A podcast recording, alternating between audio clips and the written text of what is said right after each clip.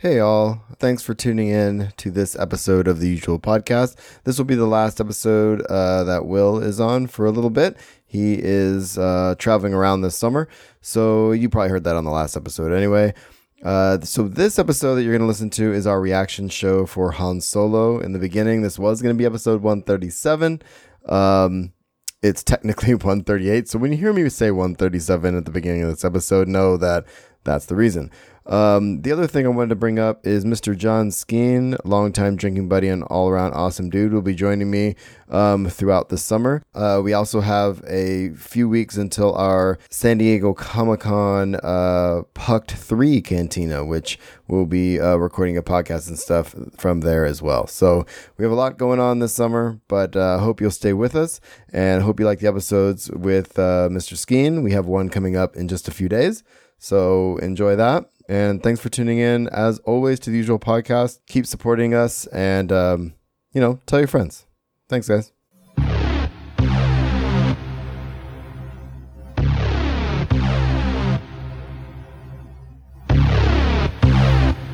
Blasting the Death Star. That thing's operational. Dr. Banner. Now might be a really good time for you to get angry. That's my secret, Captain. I'm always angry. Hello and welcome to episode 137 of the usual podcast, a podcast where we discuss Star Wars The Old Republic, the Star Wars franchise, and geek and pop culture. I'm your host, Marshall, and with me, fresh out of Han Solo, is my co host, Will. What's up, bro? Intro. Yeah. we're having some audio issues on my computer end, and uh, we are doing our own intro. So, I, I'm doing good. yeah, you know, you're, you're killing it, dude. Um, so we're just sitting here enjoying our usual frosty beverages. Well, what you drinking, dude? Uh, well, during the show, uh, during the movie, I had a uh, nice Bacardi and Diet Pepsi. Uh, Yeah. And right now, I'm drinking from the Sun King Brewery the Osiris Pale Ale Yeah. uh, via John Skeen. Thanks, Skeen, official drinking buddy. Yeah, I'm drinking I'm buddy. I'm drinking the same thing. Um, we we're splitting it. Like I said, we had a cou- I had a couple drinks earlier with a buddy, so we're cruising through. It's getting late. It's actually quite late for us. Uh, we're just gonna bust this bad boy out, talk about Han Solo and um, one piece of Star Wars news, and call it a day. Sounds like a plan, Stan. All right, man. So before we get started, if you have comments or questions, you can find us at theusualpodcast.com. Email us at theusualpodcast at gmail.com. And we're on Facebook, Google Plus, Pinterest, Instagram, Twitch, and YouTube. I am at Darth Pops on Twitter, and Will is at Amro Griggs. Uh, find us on all your favorite podcatchers, iTunes, Stitcher Radio, Google Play, and all of that. Share us, like us, and of course, tell your friends. Tell them. It'd be nice.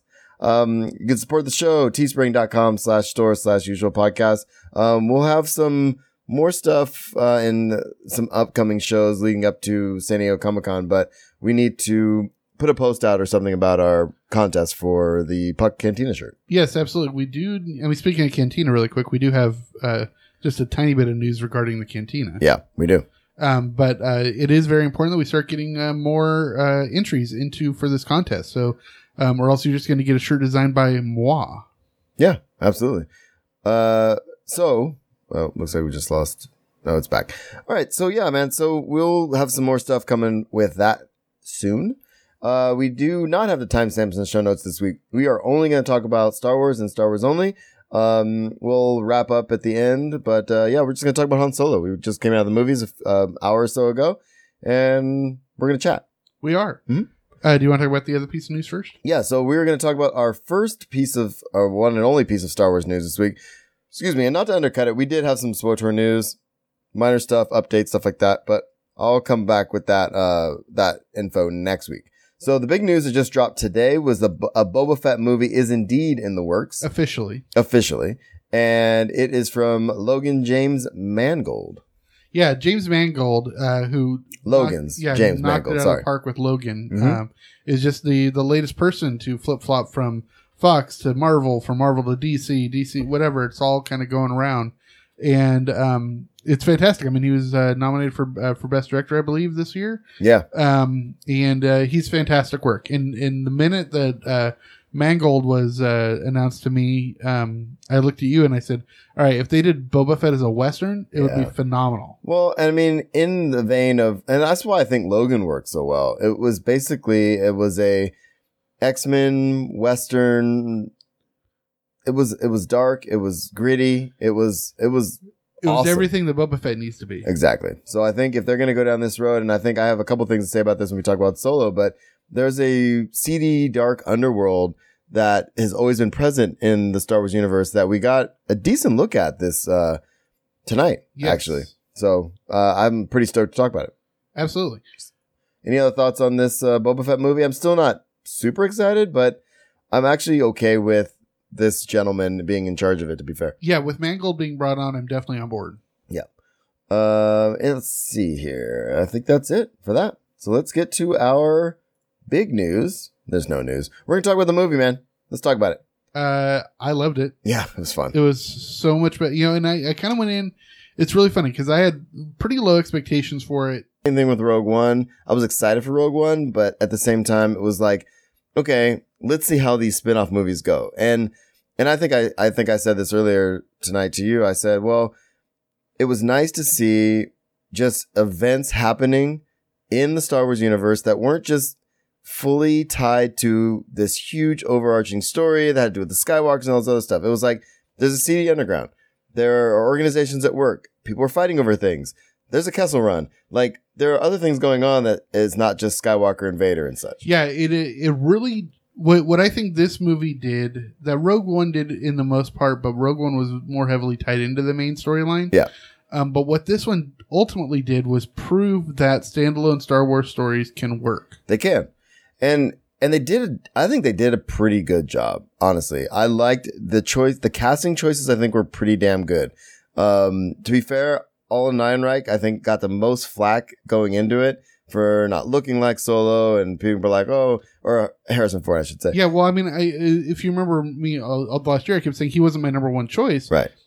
and everyone was like, "Well, he doesn't have as deep a voice. He doesn't have the self assured swagger." And I'm Mhm. like, "You got to remember, he's like 15 years younger here. Right. He's not supposed to have that yet. He's supposed to be much more brash and much more And you could see that development that like I just want to prove myself. I want to do this. And exactly." And you get that as from the older Han Solo when you get him in episode four and beyond, you get that is the result of all of the stuff that he fought to become as a young man.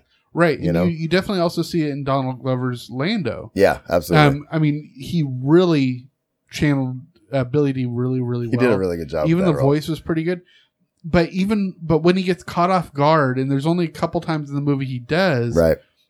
you really see the not i don't want to say juvenile but the naivete that's Yeah. in there whereas like in empire when he when he has to backstab him for vader it's just a matter of fact Yeah. it's not you know it's not something that breaks his heart Right. I mean, he owned the room. I mean, Oh, yeah. later in the later in the film, you know, as Billy Dee. But like now, you know, he did own the room on the tables, you know, but you could but where s- he wasn't self-assured you could tell he was Yeah. like on the ship, it was more like, okay, what are we doing, kind of thing. But like in the casinos, that's that's Billy Dee. exactly Or that Billy Dee. That's Lando. You know. right Um. Yeah. So that I really thought Ehrenreich did a good job. yes He there were moments where he captured, I think, what a young Han Solo would have been. Um, there was a couple looks towards the end, especially with Kira.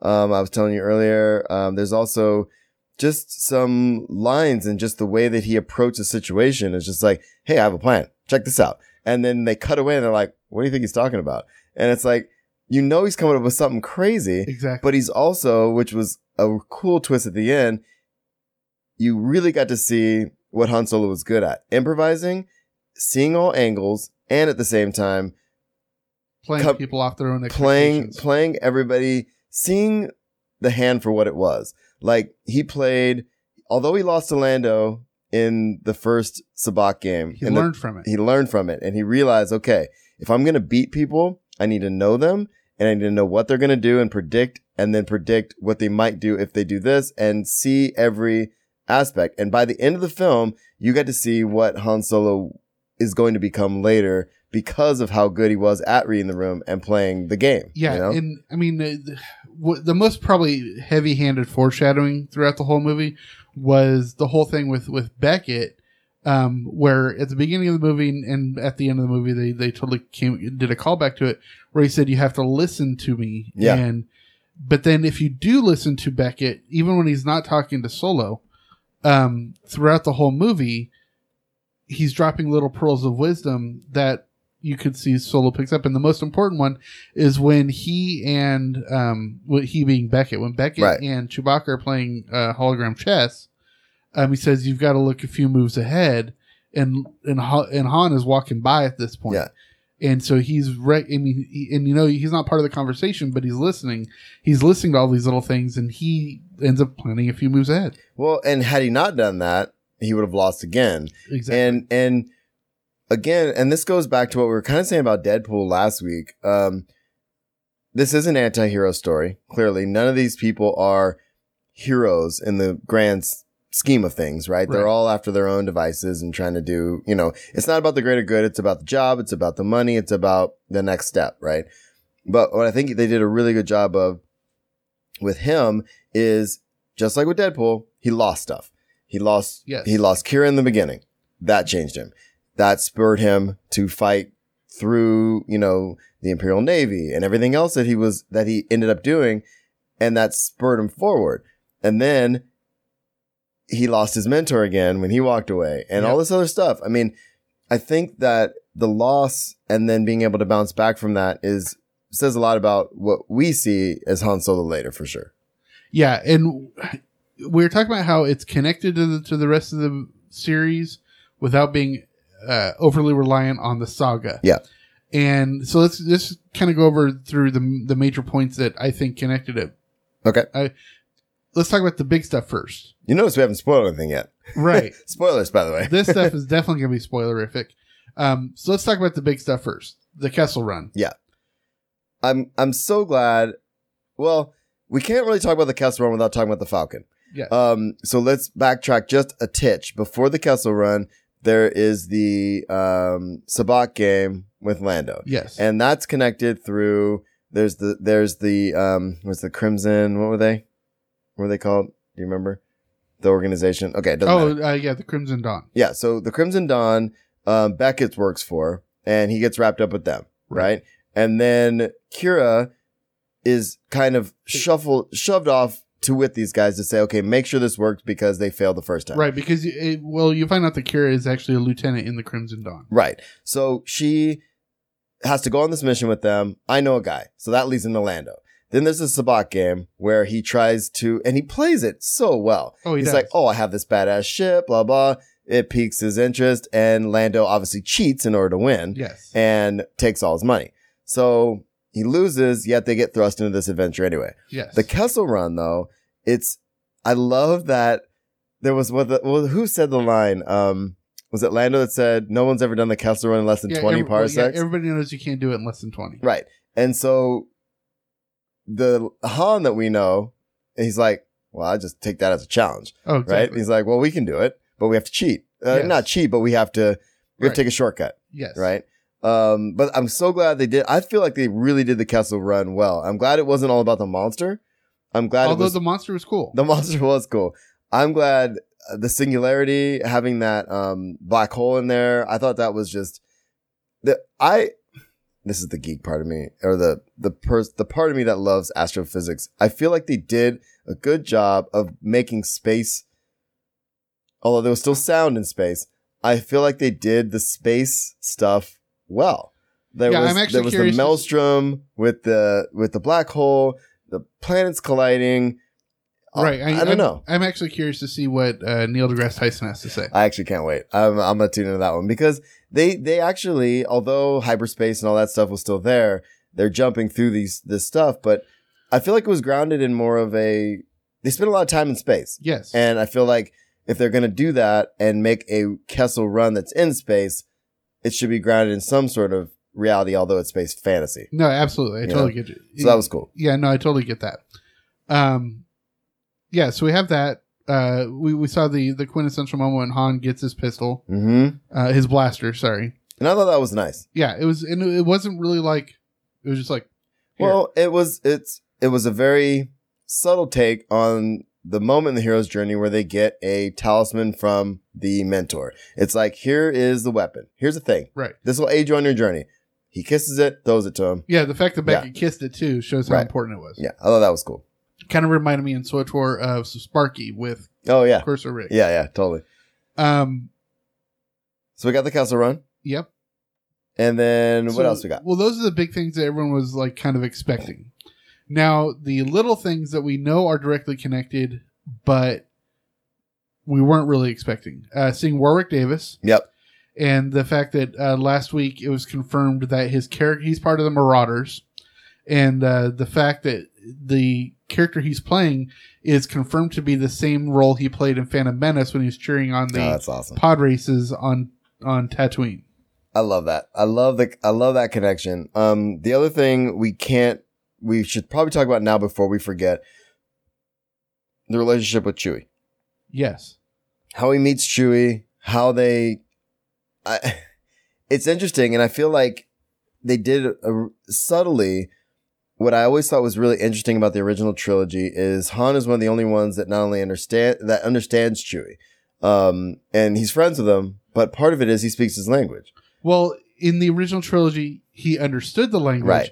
Here we find out he can actually speak it. Right. Part of it. But he actually, and then so we realize why later he doesn't actually have to speak it is because Chewie obviously understands, com, you know, basic. basic, yeah. But I, I just thought that was interesting. Um, so I, I do like how they they did do a, a nod to the uh, the legends the the EU because originally the way they met was he broke him out of a Kessel mine uh, Mhm. you know the Kessel slaves uh, Spice Mines of Kessel. right as a slave. Mhm. Well, here they met earlier, but he still was able to do the breakout with the Right. the Wookiees on and they freed Wookiees on Kessel as, among other slaves as well, which I thought was cool. Exactly. And if you notice, there was a conversation between uh, Chewbacca and another Wookiee because the Wookiees were taking off, and he was like, "Are you coming with us?" And he goes, "No, I'm going this I'm way." going this way. It doesn't actually say it, but you know that's where Chewie decides to give him the life debt. Yeah, that's cool. And the thing is, is I don't think where's what we had in the EU wasn't necessarily because he saved Chewie's life; it's because he saved the Wookiees' lives. Yeah. And that's, I mean, and I'm glad they didn't say there was no mention of life debt. There was not, there was just this understanding between friends. And I think what it really came down to at the very end, um, or towards the end of the film, where Han, where Chewie puts his hand on his shoulder when he's watching Kira go, um, that is, it, it speaks volumes. It's, it's one, I understand what you're going through. Two, we're friends. and three, we'll get through this. You know? what I yeah, mean? and, and the, that's not the only time that that uh, Han responded to that because when they were just about to go into the the maelstrom, Kira does the same thing, Mhm. puts her hand on his back, and that's where he gets the confidence to go into it. and and Han has always been one of those people. He's stronger when he's and Supported. when he's supported. And I like that. We didn't talk about this. How his name was chosen. It wasn't Yes. him. This I thought that was interesting. I loved it. it. It was very much like the um, Ellis Island journey. Yeah. Um, if you, for those of you who know Godfather at all, when Vito Corleone comes from Sicily to uh, to New York, um, he's actually from the town of Corleone in Sicily, Mhm. and so the person reads his name badge. It says Vito de Corleone, Vito of Corleone, Right. As Vito Corleone, and that's how he gets his last Oh, name. that's interesting. Okay. and so it's very similar the same way as when he's joining the the, the Imperial Navy. he says his name is Han, and he goes, "Well, what's your family's name?" He goes, "I have no family." right.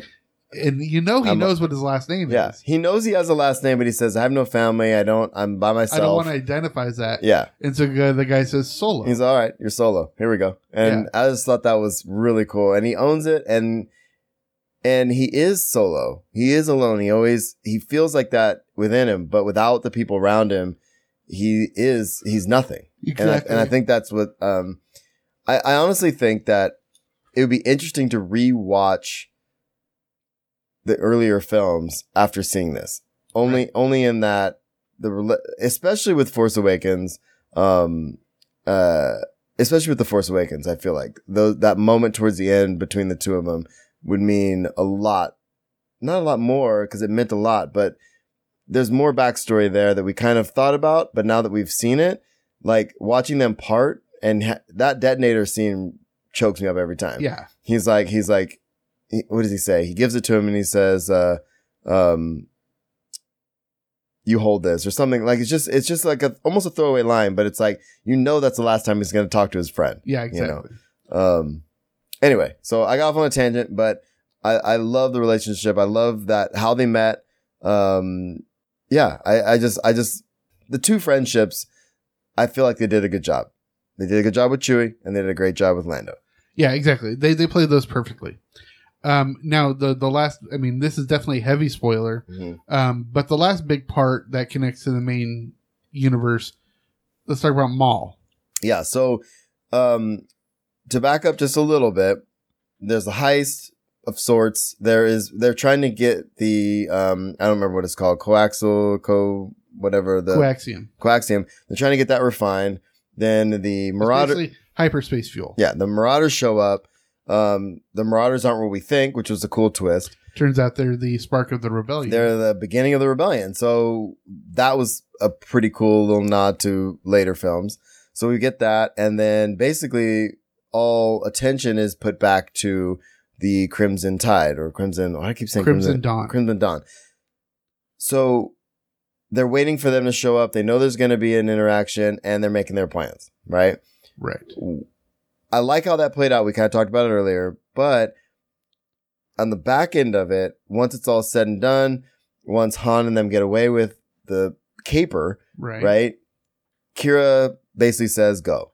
Right, because we find out throughout the movie. I mean, it really heavy hands it a couple of times that um um that the Paul Bettany character isn't really. I mean, he's the big bad, but he has a boss too. Yeah. And and they they've alluded to and we should have picked up on it earlier, the fact that it's called Crimson makes sense. But Yes. so that continues. He has a boss. She ends up killing him, her boss. Right. Right. Um, and there's that moment and, and Star Wars movies, I feel like do this really well. She, in my head, turned to the dark side then. She said, Oh, yeah. she said, I'm gonna, I'm taking this upon myself. I've let go of my past. Solo's gone. He'll be fine.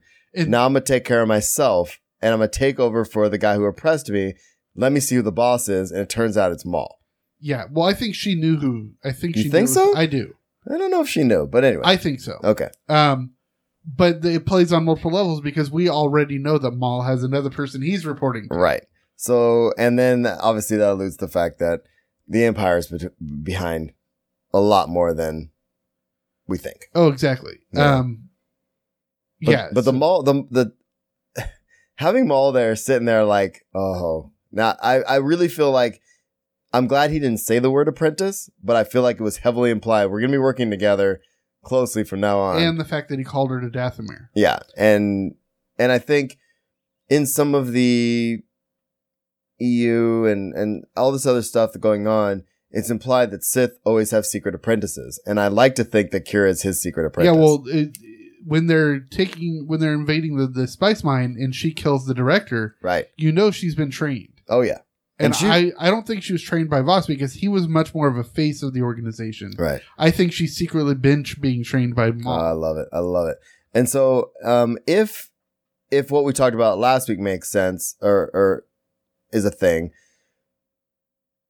it seems like we're gonna have more movies in this yeah, it seems like this is going with to be a this trilogy. these people. Yes. You know, which I love. oh, absolutely. you know. I think it totally played it great. Yeah, totally. Um, all right. So what else do we want to talk about? Uh, a couple things that we think might be connected, but they never really came out and said. Um, the leader of the Marauders, I think, might be Sana yeah. from the comic. Um, it's a different name in this one. Her name is Enfys Nest, hmm um, which also is a nice subtle hint to Nest is the birth of Right. the rebellion. It's where it's being birthed. You know, so it's the same sort of thing. Um, I like that. So yeah, Okay. so little things like that. Yeah. Um, I'd like to see what happens with that that crew. I bet they're affiliated with the the crew of the Ghost. There's Oh, I'm gonna sure. be there's gonna be some connection It's- there. I would think that they're another cell. Exactly. So I like I like that. Um, and again, I like that we didn't have to know this story, but the fact that we do know it broadens what we see later. Right. Um, with the with the rebellion, the animated stuff, and everything else. Um, what else did I like? The music. Uh, there was one cue there which I loved. Um, where you get the when they're going on the Kessel run, and I and I told you this during the film. right or- the asteroid belt theme. yeah, the asteroid belt theme from Empire was played, and I thought that was perfect. Yeah, and the you know that you hear it when you saw the Star Destroyer, you heard the Empire theme, which was great when Yeah. they were doing the And blockade. that was a cool ass shot oh, with very that cool with shot. that the Star Destroyer like just half of it in the maelstrom. You yeah, know? that was it- cool. that was really cool. And then um, you heard the uh, the the main Star Wars theme when they finally escaped the Maw, and so there's Yeah. a couple of different points. But what I liked is um, that this the music uh, J- John Powell who did it, who uh, also took over for um, John Williams in the Harry Potter series. oh, He did no, really? Yeah, he did later Harry Potter Interesting. scores. Um, he had a very heavy. I mean, Williams has a very heavy classical influence, anyways. Yeah. Um, but Powell took it to another level.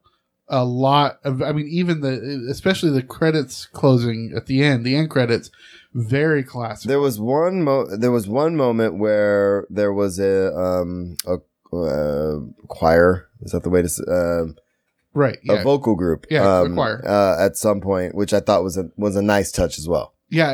And honestly, when, when, did that come I'm out? trying to remember. it wasn't Um, when Maul came out, was it?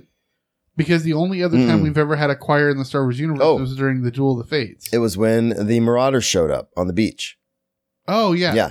And and there was that high pitched kind of singing. Well, what was great about that is Yeah. you find out later in the scene that the people who were actually on the beach, not the Marauders, but the locals, Yeah.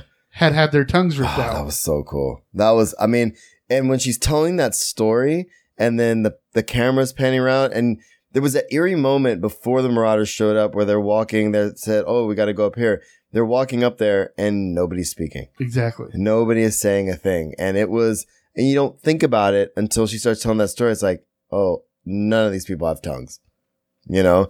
And so that was that story. And then I did like the reveal where she tells that story and she says, look, all of us, everybody in our group has lost something. And it's very much like the ghost. Um, and the, and the rebels, Yeah. you know what I mean? They all come from something. They all have some reason that they're, that they want to rebel. Exactly. I. I, I honestly think that they are another cell. yeah, I thought that was cool. Um, what else do we want to talk about, dude? Um, I loved it. I just overall, I thought it was a great film. I really enjoyed it. Yeah, I definitely want to watch it again. There's definitely a lot, a lot of little subtle cues. for sure. Um, oh, one thing I didn't mention, and you didn't catch this either, at the end, uh, at the end when Kira is talking to Maul, um, she brings she brings down the shade, so it gets really dark in the room, and it does a pan, and in the background you see a silhouette of a Mandalorian armor, but it's not Mandalorian. It's it looks like Boba Fett. Yeah. It's And- got the, the the thing coming out of the helmet and everything, and I'm like, okay, well, is that just a set of armor, or is there is it? That would be cool if Boba Fett was actually in the background just waiting to serve. in the background with Maul. No, No, with she- her. He was on the ship. Okay. Uh, No, I did. Okay, I did see that, and I don't. I didn't. I didn't read it as Mandalorian armor. I actually thought it was a person standing back yeah. I, it might be Boba Fett. right. And so, I do remember that. Oh, They actually referenced Bossk earlier too. they did. The Bossk thing was cool. We both looked at each other like Bossk. Um, yeah. So there's okay. Now that I'm, I'm thinking of that scene differently now. I did see that back there, and it was almost. Uh, yeah, it was silhouetted in a way. It was hard to tell if it was, but she was alone in that room. I felt like, you know what I mean. So I don't know. Um, but we also don't know. Again, this is that yacht. We don't know what suits of armor he has sitting around. Exactly. That kind of thing. So I mean, obviously by the the blades that he's using, he's Mhm. definitely a collector. yeah, that yacht was cool too. Yeah, It's like straight vertical though. I thought that was Yep. badass. That was cool. Um, all right, man. Well, uh, I'm just trying to think of anything else we need to bring up. I think we covered most of We it. did. I thought I just overall very enjoyable. I definitely can't wait to see it again.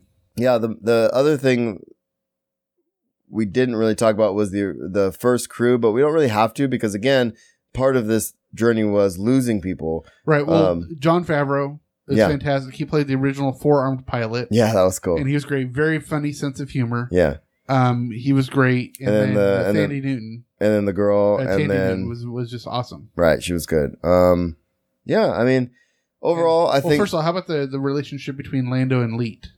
Yeah, that was a trip. Um what I liked what I liked about it was clearly there was um more there than even the droid was saying. Like there's that moment where where the droid's talking to Kira. Kira and is like, "Well, you could tell he likes me, but you know, I, and you I really find it, and you're, th- you're thinking that the droid is definitely reading something. yeah. But then you find out Lando really has feelings for the droid. But also, Kira makes this comment. She's like, "How would that work?" He's, she's like, "It works," and it's like, "Oh, so they've had something already, and they both have feelings, but neither of them are acknowledging it." Right. And I thought that was cool. And that scene where where she gets hit, where Leak gets hit, and, he just won't give and, up on and he is bringing her out. He gets hit. I mean, it was a really cool moment. Um, and then everybody basically, you know, eventually Chewie gets in there and hauls them both out.